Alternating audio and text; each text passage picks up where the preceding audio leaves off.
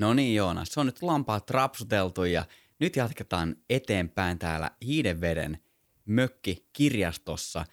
Tänään me puhutaan kameratiloista ja nyt ei puhuta mistään sellaisista tseneistä tai krapuloista, vaan niistä kuvausmoodeista. Missä tiloissa sä oot? Mä oon aivan mökkitiloissa.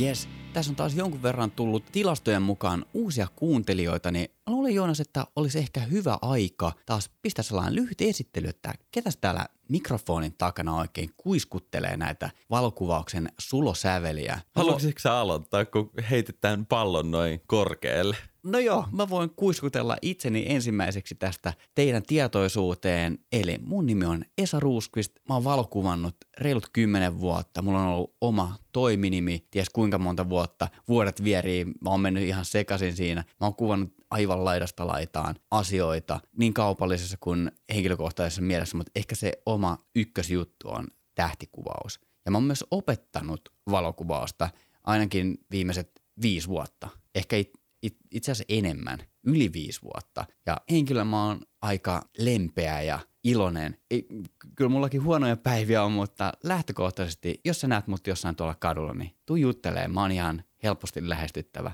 kaveri. Täyttää asiaa, allekirjoitan joka sanan. Mikäs pitkä tukka siellä mikrofonin toisella puolella on? Joonaksella kasvaa tukka enää takaa päin ja edestä harvenee, mutta on se sitä parempi kuin Esalla, kun sille ole. No toisaalta toi on tosi makea toi sun kalju, mutta niin kuin eilen saunassa todettiin, niin hiki valuu suoraan silmiin. Se on kyllä perseestä, Joo. mutta ehkä sun pitäisi tähän lippisjengiin lähteä mukaan. Mäkin joudun katsoa, kun ettei, ettei kukaan näe, miten tuo harvenee tuosta etupuolelta. Joonas Linkola on ihan tota vallaton videoiden ja kuvien tuottaja ja someammattilainen ollut nyt vuodesta 2015 lähtien. Tituleerasin itseni asiantuntijaksi sillä samalla sekunnilla, kun ostin ensimmäisen kameran, joka oli Panasonic GH4. Ja siihen oli linsseinä 17 millinen, öö, olisiko ollut ehkä 45 millinen ja 12 millinen. Ja ne oli tosi, ne oli tosi makeita. Sitten ne lensi romukoppaan Nikonin tieltä jossain vaiheessa, kun Mikko Lagerstedilla oli Nikoni, niin munkin piti saada Nikoni. Totta kai, Mikko on kova jätkä. Mikko on tämmöinen tähti astrokuvaaja ja taiteen tekijä. Kannattaa käydä hänen töitään katsomassa. Instagramista löytyy Mikko Lagersted. No, meikä on sitten tehnyt tänä vuonna kaiken maailman brändiprojekteja. Olin Jenkeissä kuvaamassa Finnairia ja on ollut Levillä kuvaamassa Leviä ja on tehnyt myös kaksi hääkuvauskeikkaa. Tämä on jotain uutta, koska sä, sähän oot niinku verrattain nuori tässä niinku hääkuvausskenessä ja se ei, en mä nyt sitten tiedä, että miksi et sä ole aiemmin lähtenyt siihen, että et, et, okei se on ihan täysin eri maailma, että et sä oot ollut aiemmin niinku ehkä enemmän tuollainen somepainotteinen henkilö, mutta tämä on nyt uutta aluevaltausta. Joo, mä en tiedä, että haluuks mä olla vanha tyyppi siinä hääkuvauskennessä. Et mä en tiedä, että haluuks mä siihen skeneen ollenkaan. Ö, vastaisuudessakaan en kuvaa kuin tosi spesiaaleja keissejä. Että jos semmoinen on tarjolla, niin sit voidaan haikata vuoren huipulle ja tehdä nämä hero shotit siellä sitten tota tuiskussa ja tuulessa. Muuten meikä tykkää fiilistellä.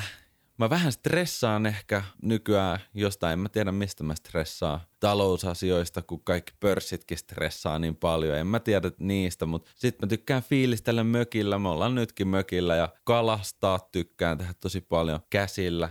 Muuten tuosta kalastamisesta, niin että mä tykkään tosiaan tehdä sitä kalastamista, mutta mä en koskaan saa mitään. Mä oon tosi ekologinen kalastaja. Et mä en tiedä, että onko mulla ne viehet siellä virvelin perällä ihan väärin päin, mutta yhtään napsua ei ole löytynyt. Että kuulemma se on semmoinen juttu, että jos sulla on banaani veneessä, niin yhtään kalaa ei tuu. Mut, mut kun mulla, mä en syö muutenkaan banaaneja, mutta mitäs jos mun pitäisi kontrata tätä niin, että mä otan sinne tertullisen banaaneja, niin tulisiko ne sitten kuitenkin? Mä en tiedä, liittyykö banaanit sinänsä kalastamiseen. Voi olla, että kalat haistaa tai aisti banaanit. Okei, no ihan sama.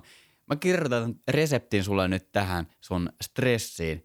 Lisää mökkeilyä, lisää Joo. kalastamista ja unohdetaan ne banaanit. Joo, unohdetaan banaanit ja pörssit ja pysytään asiassa. Eli valokuvauspodcastissa, joka on suoraa puhetta kuvaille, kuvattaville ja kameroista kiinnostuneille.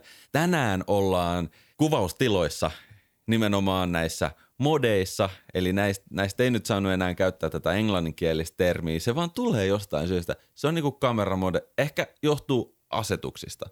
Eli jos sulla on suomenkieliset asetukset, niin sit sä oot hyvin niinku tiloissa, mutta jos sä oot niinku Joonas eli minä, niin sit se on kaikki on englanniksi.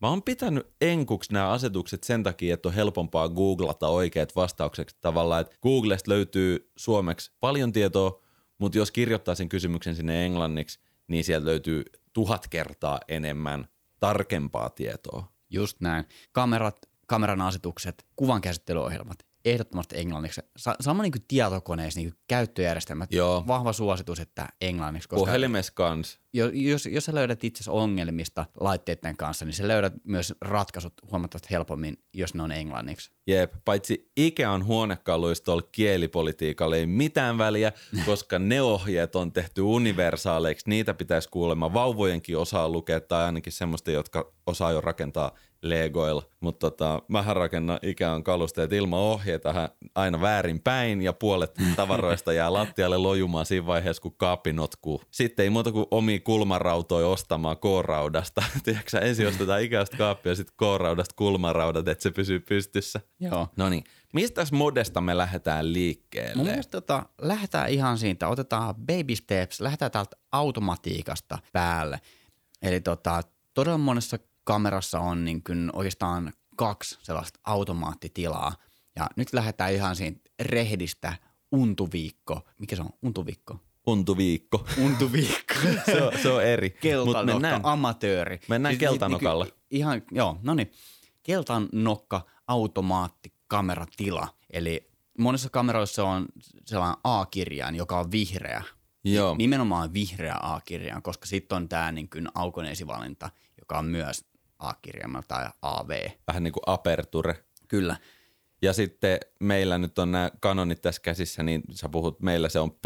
Kyllä. Mikä, on, mikä tulee sanasta program, mikä ta- viittaa varmaan siihen, että ohjelmisto päättää aivan kaiken puolestasi. Joo. Ei kompositiota vielä, mutta ehkä tulevaisuudessa myös sen. Okei, otetaan nyt kamerat kauniiseen käteen ja tota, makustellaan pikkusen, että mitä kaikkea tämä vihreä automatiikka tekee. Mulla ja Joonaksella on siis Canonin R5 molemmilla käytössä. Ja tämähän on nyt sellainen juttu, että tämä tekee kaiken. Tämä kertoo meille, että täällä studiossa paistaa aurinko. Oikeesti. Joo, ja Sehän paistaa siis suoraan mun takana. kyllä. Ja tämä kertoo mulle, että tässä on henkilö. Wow. Tämä etsii tarkennettavan kohteen tästä automaattisesti. Tämä määrittää mulle isoarvon automaattisesti, määrittää mulle aukon automaattisesti ja määrittää mulle sulin ajan automaattisesti. Eli Hetkinen, hetkinen, hetkinen. Tietääkö se, onko mä paikallaan vai liikunko mä? Koska jos se päättää esimerkiksi sulkimen automaattisesti, niin ymmärtääkö se, että se kuva halutaan pitää niinku skarppina? Entäs jos mä tässä moshaan, en tiedä häiritseekö tämä ääniraitaa, mutta osaako se niinku pistää sen sulkimen sinne 300, jotta mun pää pysyisi paikallaan siinä kuvassa? toi itse asiassa toi muuttuu, kun sä heilutat päätä. Tai mä en tiedä, että Ihan jäätävää. heiluks mun käsi itse asiassa niin paljon. En tiedä. No niin, tässä se dilemma tulee. Automatiikan hyvä puoli on se, että tosiaan kaikki tulee sieltä tietokoneelta. Huono puoli on se, että me ei tiedetä, millainen se ohjelma on, ja kun on iso aukko ja sulinaika, ne muodostaa semmoisen kolmion, niin millä ihmeen nopalla se heittää esimerkiksi tonne aukkoon tai suljinaikaan ne arvot että miten se priorisoi sitä. Joku on ennalta päättänyt, että, että tällaiselle kennotyypille koitetaan priorisoida vaikka isoarvoja satasesta viiteen sataan. Sen se voi, siellä on semmoinen Gaussin käyrä ja sitten koitetaan välttää vaikka viittä tuhatta, että se on siellä Gaussin käyrän väärässä päässä. Ja sitten on tilanteet, että millaisia suljin aikoja se tietokone siinä pyrkii laskemaan. Samalla tavalla joku Gaussin käyrä siellä varmasti löytyy, että koitetaan välttää sekunnin suljin aikaa tämmöisessä tilanteessa, mitä Esa äsken kuvaili. Joo. Et priorisoidaan vaikka sad- sadan ja neljän sadan välillä. Kyllä.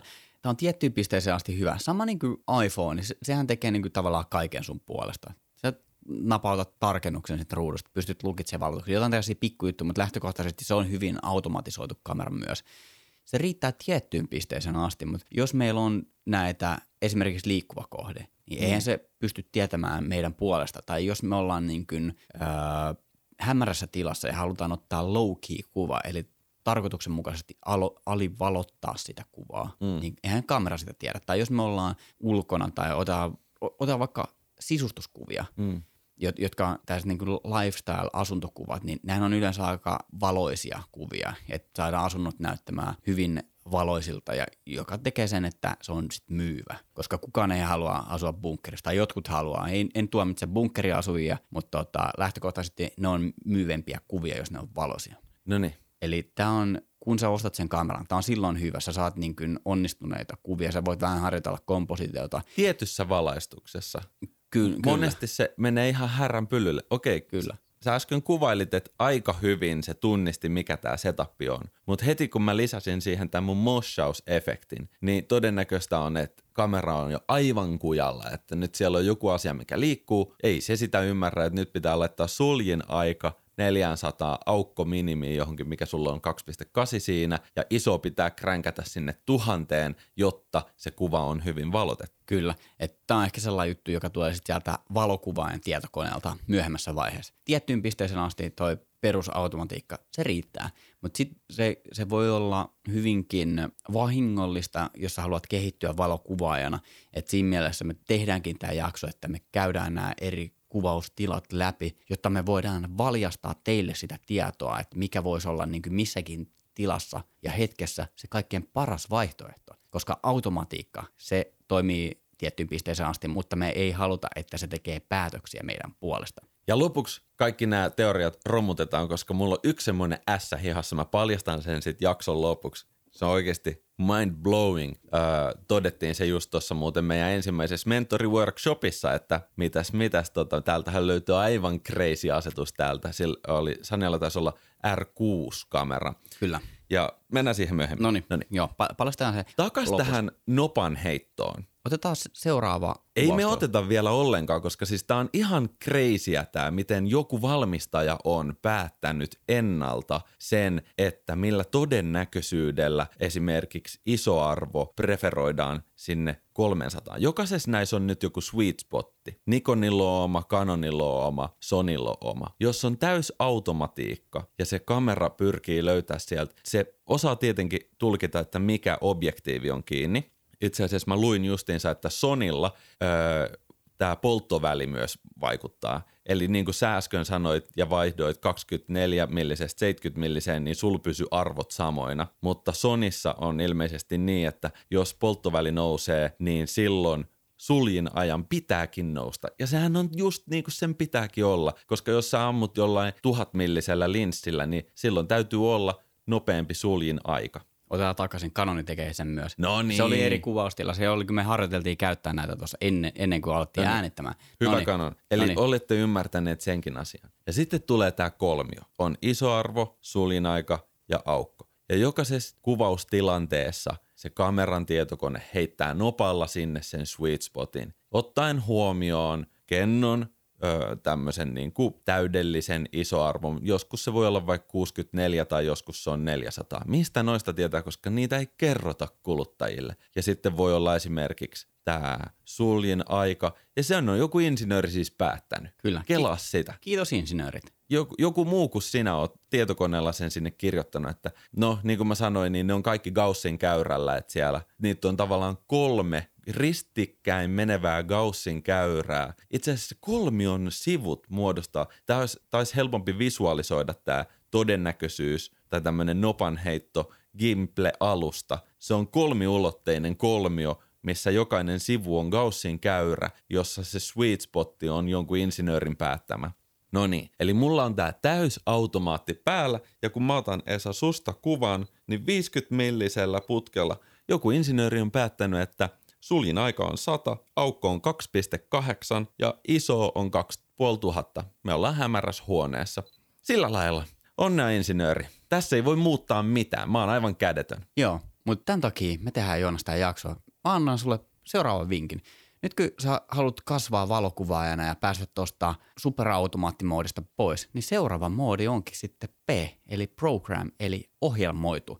Tota, Tämä on myös automaattitila – joka löytyy P-nimikkeellä tai koodilla jokaisesta kamerasta Canonilla, Nikonilla ja Sonilla. En tiedä sitten näitä muita pienempiä valmistajia, on, onko se sama. To- todennäköisesti on.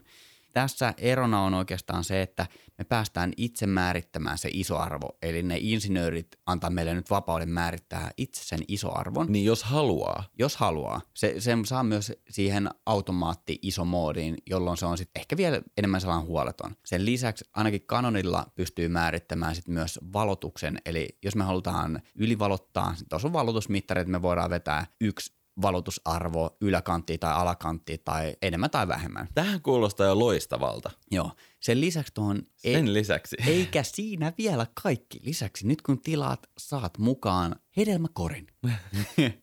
no, Laitappa. No, no niin, otetaan hedelmäkori esiin. Eli tota, se viimeinen S tässä hihassa on oikeastaan, että me pystytään itse säätämään myös tuo tarkennuspiste.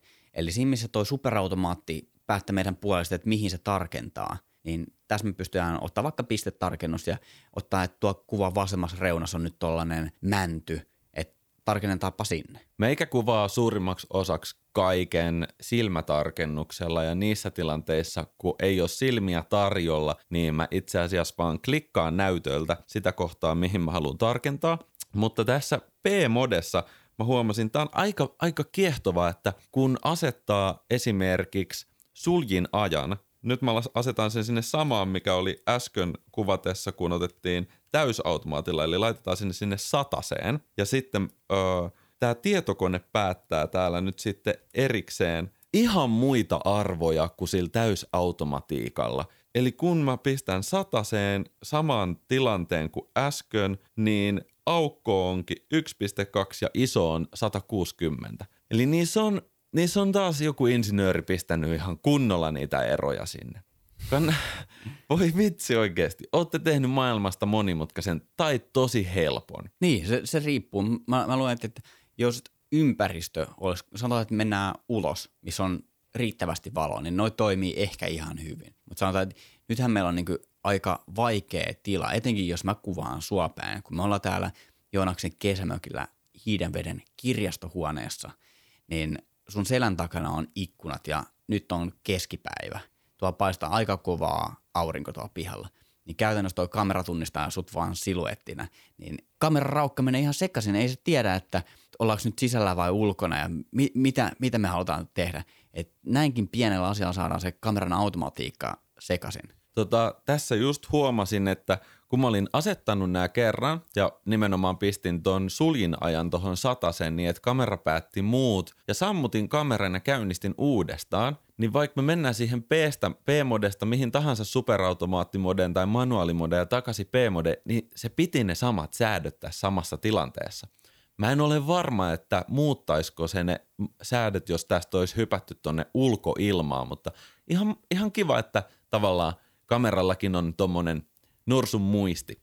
Mä en ole kauheasti kuvannut tämmöisellä P-modella sitten GH4-aikojen ja aloitusmetrien, johtuen siitä, että se automatiikka kohdistuu mun mielestä väärin asioihin. Monesti mulla on ö, ajatuksessa esimerkiksi ylivalottaa taivasta pois silleen, että et, no toki voisi sitä siinä ylivalotusmetrillä vähän korostaa, mutta mä tykkään kuvata myös täydellä aukolla – Suurin osa mun kuvista on oikeasti, no okei nyt kun on 50 millinen 1.2, niin sillä nyt ei mennä aina siihen 1.2, vaikka oikeasti se näyttää niin hyvältä. Mutta sanotaan sillä 16-35 millisen linssillä, niin kyllä mä melkein 2.8 koko ajan käytän, koska tykkään etualan pokehista ja rakentelen paljon etualoja. No sillä täydellä aukolla kuvaaminen, mun mielestä se ei nyt niin kuin mene käsikädessä tämän automatiikan kanssa. Että sit pitäisi niinku, sit pitäis mennä aukon esivalintaan. Ja se olisi se niinku meitsin go-to automatiikka mode. Joo, tämä löytyy Canonin kameroista siis AV-nimellä ja Nikonilla ja Sonilla se on pelkkä A. Joo, eli sen sijaan, että A viittaisi autoon, niin kuin automaattiseen toimintaan, niin se onkin aperture. Ja silloin se kirjan tarkoittaa nimenomaan sitä, että sinä olet kapteeni päättämään – aperturen eli aukon. A niin kuin aukko ja minä kapteeni Linkola päätän, että täydellä aukolla mennään eli 2.8 tuossa mun zoom-linssissä automaattikka siellä kamerassa insinöörien rakentamilla Gaussin käyröillä heittää noppaa, gimplettää sitä sinne ää, ison sweet spottiin ja sitten toisaalta samaa aikaa suljin ajan sweet spottiin. Mä, en, mä haluaisin haastatella jotain insinöörejä, joka on päättänyt sen, että kumpi päätetään niin kuin toisen yli. Tavallaan, että miten ne iso ja suljin aika siinä tosiaan niin kuin neuvottelee ja vetää tiedätkö, sitä kivisakset paperia, että kumpi saa olla sata ja kumman pitää olla tuhat. Joo. Nyt kun me ollaan tässä puoli hämärässä tilassa ja mä laitan tämän AV-tilan tästä kamerasta päälle ja mä määritän, että, että aukko on nyt 2.8, niin tota, mulla on iso arvo laitettu automaatille ja tässä pystyy myös säätämään tämän niin kuin valotuksen, eli valotusmittarilla niin kuin miinus kolmosesta plus kolmeen. Mutta mä en pysty säätämään tota sulin aikaa, ainakaan suoriltaan. Voi olla, että joku asetus ää, mahdollistaisi sen, mutta tästä päästään niinku siihen aiempaan kysymykseen, että mitä jos on sitä liikettä.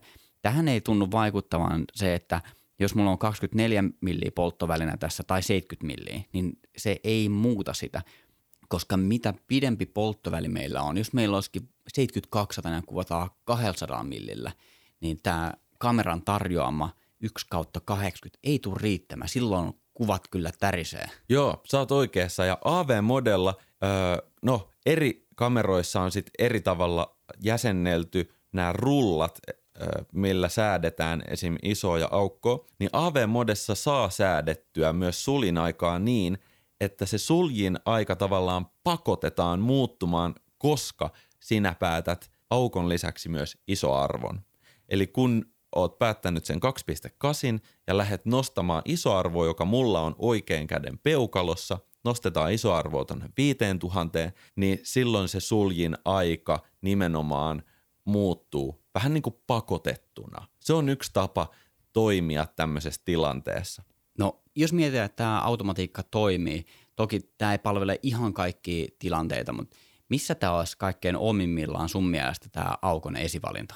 Mä tykkään ihan ehdottomasti näistä staattisista tilanteista tässä, että se liike tulee olemaan aina haaste, koska liikkeen nopeuden myötä se suljin aika pitäisi tavallaan asettaa. Joten jos on joku, no voi se olla vaikka studiossa staattisilla tai tuommoisilla LED-valoilla tai vastaavasti potretteja, tiedätkö, jos sulla ei valaisu vai, vai, valaistus ei vaihdu tai kohteet ei pahemmin liiku, niin mikäpä jottei. Ähm, Sitten voi asettaa myös näitä niin kuin raja-arvoja. Lähes jokainen kamera mahdollistaa sen, että isolle pistetään joku maksimi tai sitten pistetään tuolle suljin ajalle joku minimi. Että niitä kannattaa ehdottomasti sieltä asetuksista käydä kaivamassa, jottei sitten käy vahingossa niin, että jollain nopeassa kuvaustilanteessa oot ajatellut, että tämä oli hyvä, kun mä sain ton suljin ajan tuha, yksi yksi alla tuhanteen, mutta sitten iso olikin pompannut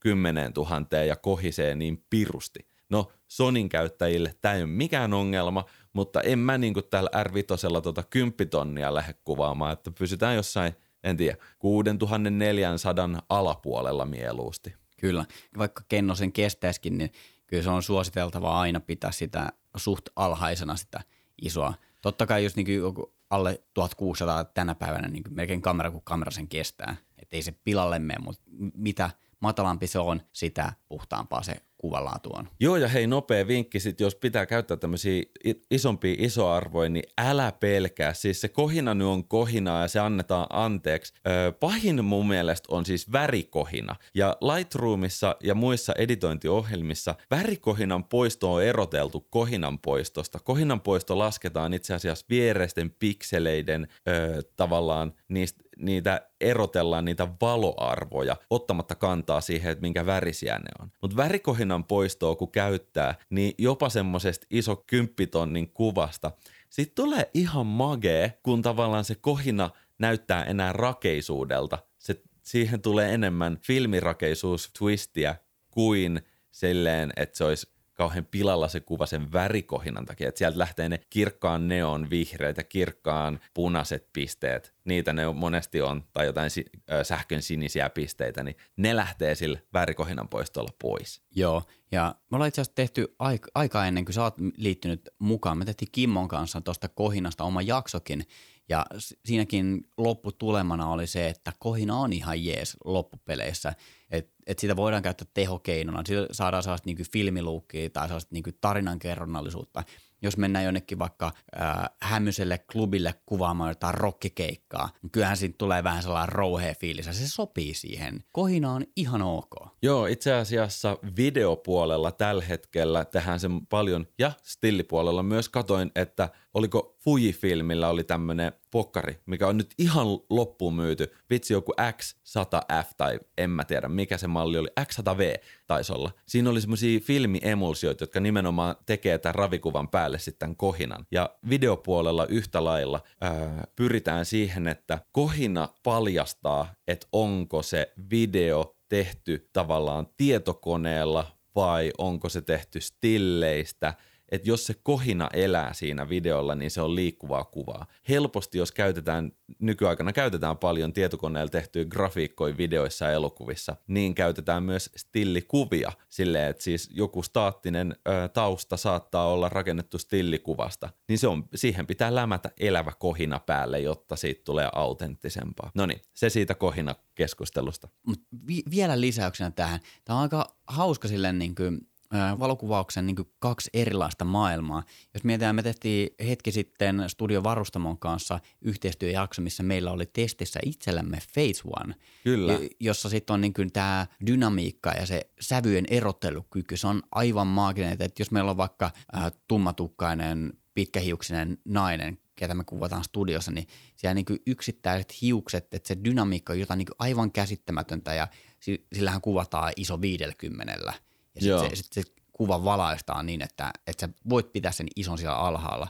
Ja sitten sä saat niinku aivan niinku, että mennään niinku ihan sinne pikselitasolle ja hierotaan sitä. Sitten on tällaiset niinku punavuoren hipster-kuvaajat, jotka tulee tuosten fujen kanssa ja sanoo, että lisää kohinaa, lisää rososuutta, lisää filmiluukkia. Ei, ei niille pikseleillä ole niin väliä. Niin siinä on aika hauska, että on tästä niinku kaksi ihan eri maailmaa. Joo, se oli nimenomaan tämä Fujifilmin X100V ja ne filmiemulsiot on uskomattoman hienoja. Käykää tsekkaa Googlesta. Mä yritin siis löytää itselleni jostain tämmöistä äh, kamerani. Kuukausien jonoja oli, ei mistään kaupasta. Kaikki oli myyty loppu. Enkä mä ihmettele, aivan huikean näköisiä kuvia. Ja tuommoista pokkari, pokkarikokoisella, no vähän isompi pokkari. Tota, jatketaan modeissa. Joo, Siin, siinä oli oikeastaan käsitelty toi aukon esivalinta. Lyhyesti vielä.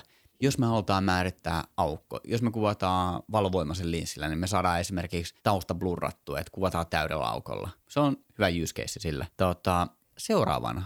Au, au. au. Sulkimen esivalinta, eli S-tila Nikonilla ja Sonilla, ja Canonin kameroista se löytyy TV, eli time value. Oho, o, o, nyt vedetään se, kyllä. Se, se tulee var, varmaan Nikonilla ja Sonilla se on varmaan shutter. Joo, joo, ehdottomasti. Joo. Eli Mut, silloin sä oot kapteeni valitsemaan, millä suljin ajalla ajetaan tätä autoa. Ne on muuten suomalaisittain myös aika nerokkaat, jos miettii, että toi A on aukon esivalinta ja S on sulkimen. Ne on käynyt konsultoimassa jotain Nokian insinöörejä silloin 80-luvulla. Siellä on kato ollut influenssi No ei tää kyllä. Tää on, tää, tää on täyttä sattumaa. Joo, juuri näin. Tota, Milloin käyttäisit sulkimen esivalintaa? No kun mä olen kysynyt sulta just tismalleen samaa. No mut, kyllä mä keksin. No niin, mutta tästä päästään siihen sun ongelmaan, mikä tämän automatiikan kanssa on. Ne liikkuvat kohteet.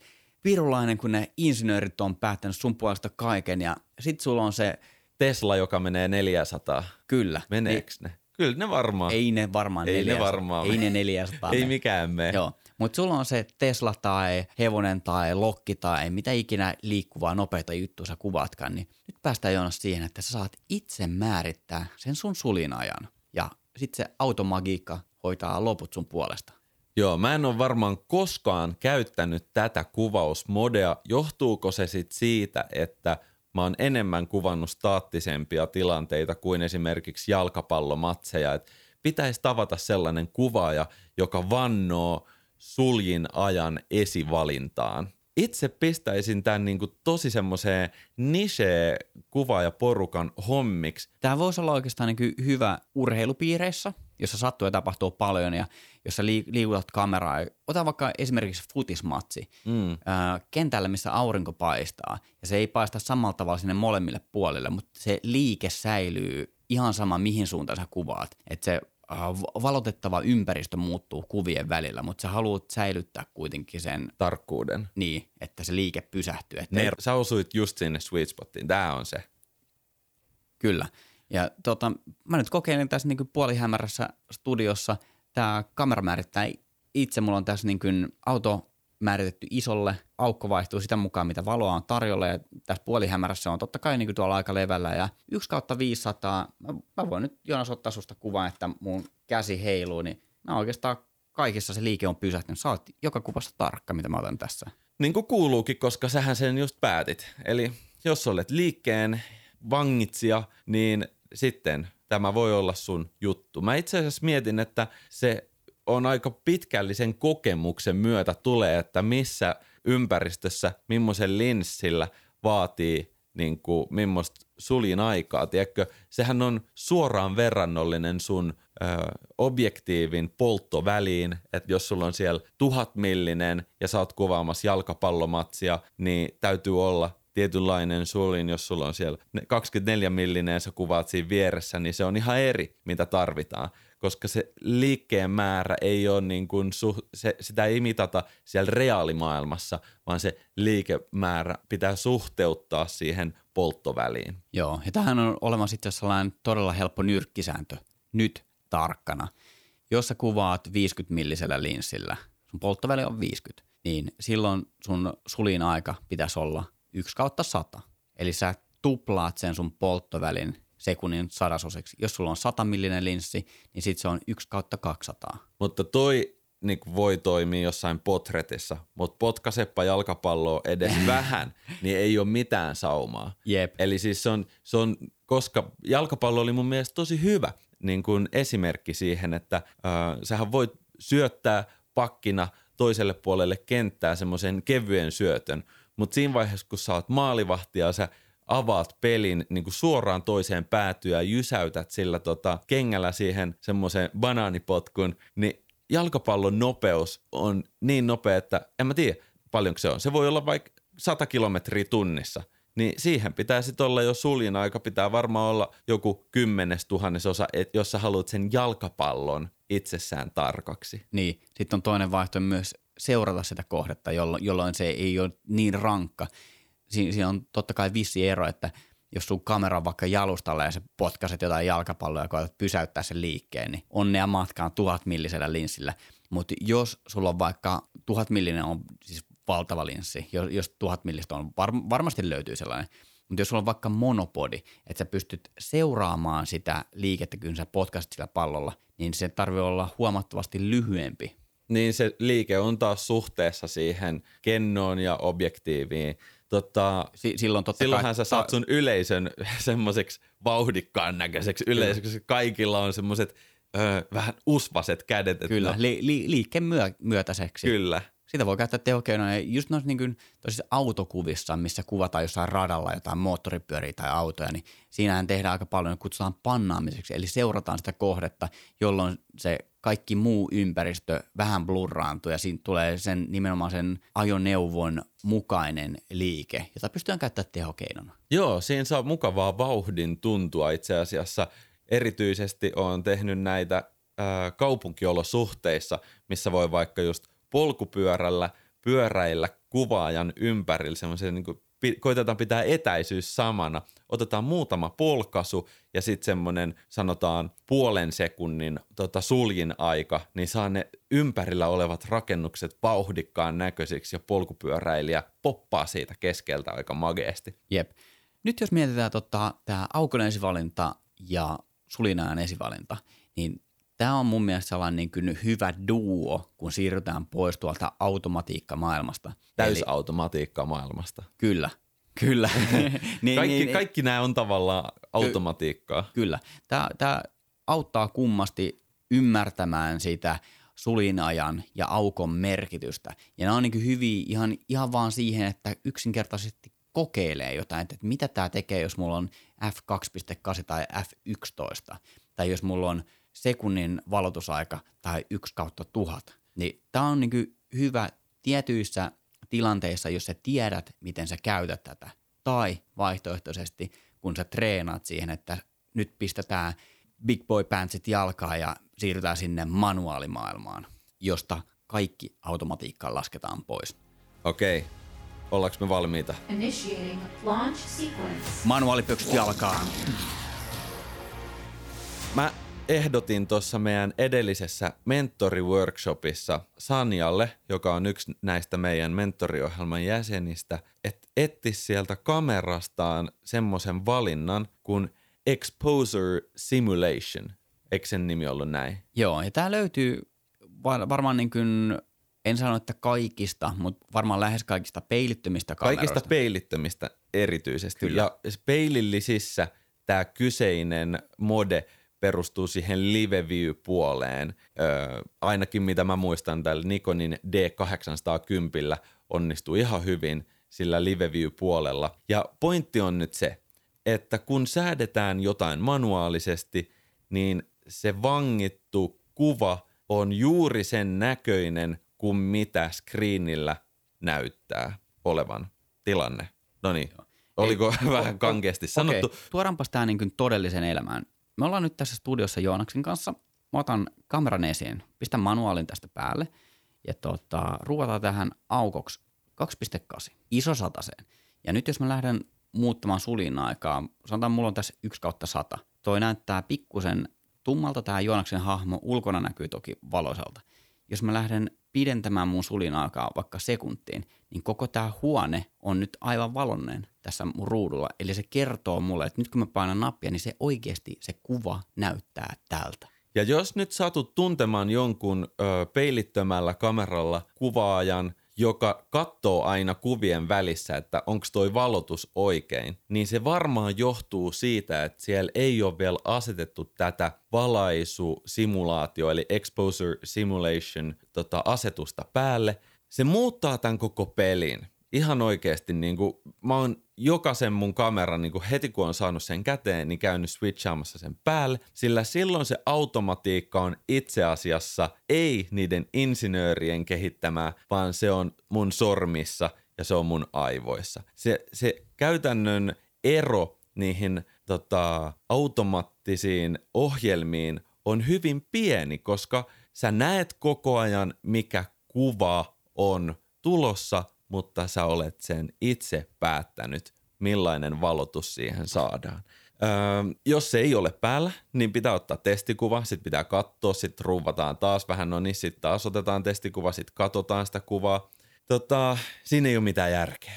Et siinä ei, se on nyt, se on gone. Se pitäisi poistaa. Mä en tiedä, miksei se ole tehdasasetus, että se exposure simulation on siinä niin kuin koko ajan päällä. Kyllä mä sen ymmärrän, että joissain tilanteissa se on mahdottomuus. Esimerkiksi tähtitaivasta kuvatessa se voi olla tosi vaikeaa, koska exposure simulation tavallaan toimii vaan tiettyyn pisteeseen asti. Miten Älä voit... vähättele. Toi, toi oikeasti toi toimii verrattain hyvin, ää, myös kun kuvataan öisiä maisemia, mutta yksi paikka, missä toi ei toimi, niin? on studiovalaisu. No se on, jos, jos käytetään salamavaloa, niin sehän Joo. ei osaa simuloida sitä salaman antamaa ekstraa sinne. Kyllä, pois lukien, jos käy, käytetään ledivaloja, koska se on jatkuvaa valoa, mutta se, että jos meillä on niin kuin välähtävät salamavalot, niin silloin se ei totta kai, koska se ei tiedä, että tällä valon tulossa, että vaikka meillä olisi tämä triggeri kamerassa kiinni, joka ker- kertoo niille salamoille, että nyt otetaan kuva, välähtäkää, niin se ei sitä automatiikkaa ei ole vielä tullut tohon ainakaan. Ja sitten on toinenkin tilanne. Mä keksin tämän just päästäni. No niin. Bulb. Eli Bulbi on yksi tämmöinen erikoiskuvausmode, mikä löytyy lähestulkoon kaikista järjestelmäkameroista. Ja tämä Exposure Simulation ei tietenkään voi simuloida sitä otettavaa kuvaa, koska Bulbin idea on se, että sitä valotetaan juuri niin pitkään, kun sä painat suljinta. Joo, eli, eli... eli sehän voi, ei, ethän sä voi ennakoida, että painaksen sitä kaksi sekuntia vai kaksi minuuttia, koska bulbissa sä voit painaa sitä vaikka kolme tuntia, Joo. jos akku kestää. Jossain kameroissahan on sellainen, niin kuin tuossa bulbissa on sellainen niin kuin, ää, live-näkymä. Eli mitä kauemmin sä pidät sitä nappia pohjassa, niin se rakentaa sulle siihen sitä kuvan esikatselua. Että sit sä tavallaan tiedät, että koska on oikea hetki päästä siitä nappulasta irti. Muistaakseni, olisiko tämä ollut näissä Olympuksen kameroissa tällainen ominaisuus? Joo. Mä muistan, si- silloin oli, se ei ollut suoraan Bulbin nimellä, vaan se oli tavallaan niin kuin tällainen, Joku semibulbi. niin, joku tällainen, Bulbasauri. mikä se oli, Live Exposure nimellä taisi olla, jos en ihan väärin muista. Okei. Okay. Mikä käyttötarkoitus, lähtökohtaisesti san- sanotaan, että pro-kuvaajat kuvaa aina manuaalilla, niin onko se ihan näinkään? Ei välttämättä, mutta mikä on hyvä tilanne kuvata manuaalilla? No, jos käytät live, tätä, hei live exposure, mun mielestä live exposure saattaa jopa Nikonilla olla se exposure simulation, en ole ihan varma, mutta jos käytät sitä, niin kaiken voi kuvata manuaalilla oikeasti, mä oon, mä oon sitä mieltä, että ei ole tilannetta, jota et voisi. Sitten tulee mun mielestä yksi semmoinen erityistekninen asia, on semmoinen kuvausmode kuin electronic shutter, ja sä voit määrittää siellä, että et, öö, meneekö fyysinen sulin kiinni vai ei. Että onko tämä kuva tallennettu vaan sieltä kennolta luettuna vai välähtääkö tämä koko fyysinen aukko kiinni ja auki. Ja sehän pelastaa monet hääkuvaajat ja hautajaiskuvaajat, koska kamerasta ei välttämättä lähde mitään ääntä, mutta se ei ole mahdollista alle tietyn suljin ajan. Eli jos käytät manuaalia, niin olen sitä mieltä, että 100 prosenttia kuvista voidaan kuvata manuaalilla parhaiten, koska sä näet koko ajan, mitä sieltä on tulossa tämän exposure simulationin avulla. Pitää vaan oppia se, että etusormella, niin se on sitten se, että osaatko niitä sormia pyöritellä ja löytyykö ne numiskat pimeässä. Että se on ehkä sitten tästä niin kuin teknisestä osaamisesta kiinni. Kyllä. Mutta se ongelma on siinä, että jos käyt vaikka kuvaamassa ää, hautajaisia, niin sitten exposure simulation ei auta sua manuaalimodellakaan, jos sun pitää kuvata vaikka kolmen sekunnin valaistus, vaan silloin pitää ensin mennä muuttamaan tämä elektroninen suljin fyysiseksi sulkimeksi, eli se on myös tämmöinen asetus. Jokaisessa melkein peilittömässä kamerassa, peilittömässä järjestelmäkamerassa on juuri tämä asetus. Joo. Miten me lähdettäisiin tota, määrittämään näitä manuaaliasetuksia? Sanotaan, että, että nyt meidän kuuntelijkunnassa on varmasti sellaisia henkilöitä, ketkä kuvaa edelleen niin kuin noilla automaatti- tai puoliautomaattiasetuksilla. Tuo oli muuten aika hyvä, puoliautomaatti. Mä, mä, pi, pi, mä pidän tosta. Joo. Joo, mutta tota, jos otetaan nyt niitä ensimmäisiä vauvan askeleita ja siirrytään manuaalimaailmaan, niin mikä on sellainen, mistä me lähdetään liikkeelle?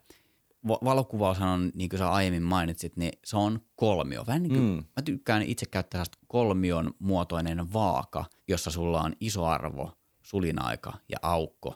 Ja sitten sun pitää saada se vaaka vaan sopivaan balanssiin, että se valotus kohtaa. Joo. Mun oma workflow perustuu siihen, että peukalolla pyörii iso, etusormella ö, suljin aika ja niiden välissä tässä niinku kulmassa on aukko.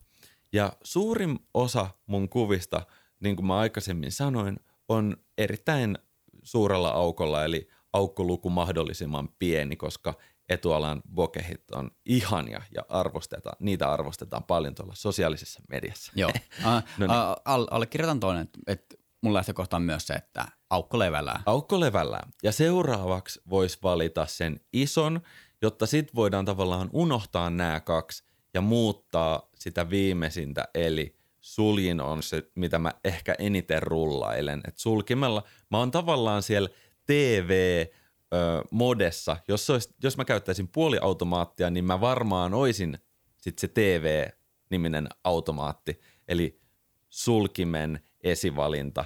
Eli se on myös se tekniikka, miten mä kuvaisin. Sen takia, jos mä menisin jalkapallokentälle, mä asettaisin ö, 2.8, se on fiksattu. Sitten mä asettaisin ison vaikka 640, se on fiksattu. Ja sitten on ne siellä val- valoisalla puolella tai varjosalla puolella, niin mä rullaisin etusormella suljinta. Ja kattoisin siitä exposure simulationin avulla näytöltä, että nyt on hyvä valaistus tässä kuvassa ja bang, sarja tuli päälle. Aika hyvä. Tuohon ehkä itse saattaisin tehdä jopa silleen, että ähm, mä haluaisin päättää ehkä vähän polttovälistä riippuen. Toki jos on zoom, niin sitä, sitä voi lennosta vaihdella.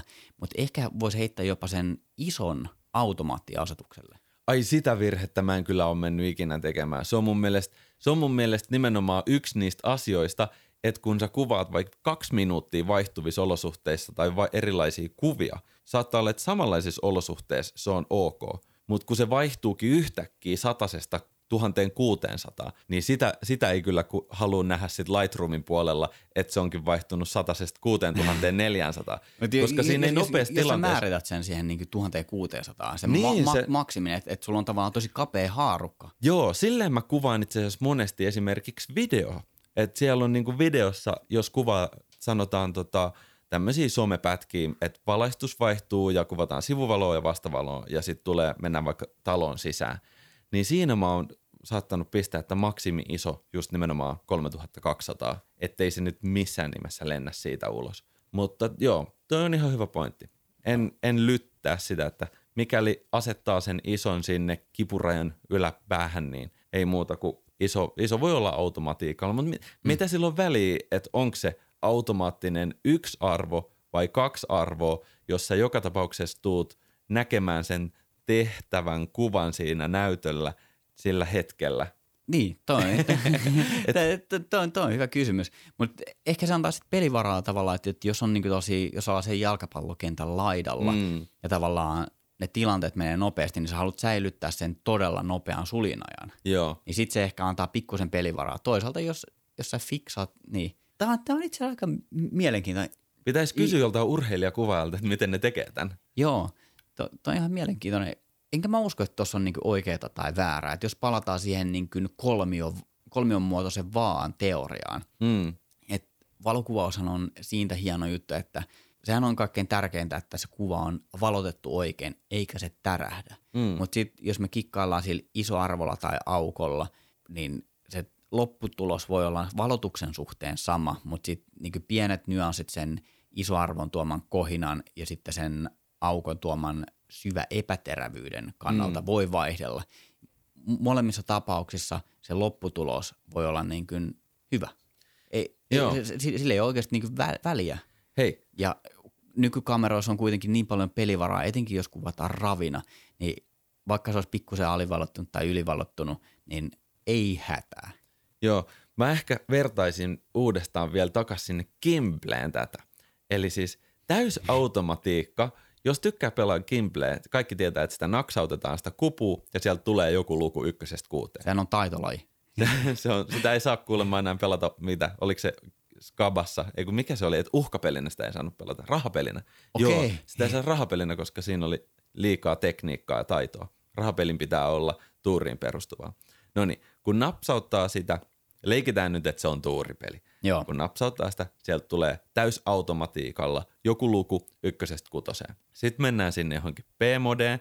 Ykkönen vaihdetaan kakkoseksi. Sä oot päättänyt, että ykköstä ei tuu. Sun vaihtoehdot pienenee, koska saatat enemmän vastuuta ja sanot, että ykkönen on kakkonen. Sitten siellä on kaksi kakkosta. Sitten me otetaan joku muu, tota, sanotaan sulkimen esivalinta ja aukon esivalinta, niin rajoitetaan vieläkin niitä vaihtoehtoja. Että sit sä saat vaan enää nelosta, vitosta ja kutosta. Että nopassa ne vaihtuu. Eli sä oot aina lähempänä sitä, mitä sä haluat tehdä. Kaikki täys, haluaa heittää kutosen. Kyllä, siis täysmanuaalilla kaikki nopan luvut ovat kutosia ja kun saatat sen kuvan, niin se, siitä johtuen, että sulla on exposure simulation sun näytöllä päällä, sä tiedät, että siitä tulee kutonen.